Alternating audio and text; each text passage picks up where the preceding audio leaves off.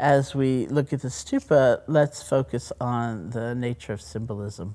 Part of mindfulness training, if you literally formally undertake a kind of training, is checking in with your body. It's like you feel what sensations are coming up in your body when you're frightened, when you're happy, when you're angry, when you're joyous. And those sensations actually become a way of understanding what you're experiencing often before you have the thought like i'm really angry.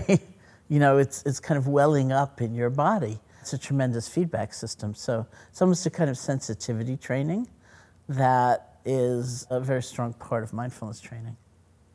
One of the kind of powers we have through our own awareness is distinguishing our personal feeling about something like what it evokes in us which is the symbolism on another whole level, from maybe the historical symbolism or um, you know things we can learn from study, which is also very good, but it's different. So the first thing I do is check in with my body, like what do I feel? What's it bringing up? Start by feeling your feet against the ground, and actually, you know, you don't try to understand it in terms of muscle groups, like this muscle group's doing this, and but actual sensation, hardness firmness. You don't have to name the sensation, but you feel it. And then bring your attention up through your body and see what's predominant, see what's happening as you as you look upon the stupa.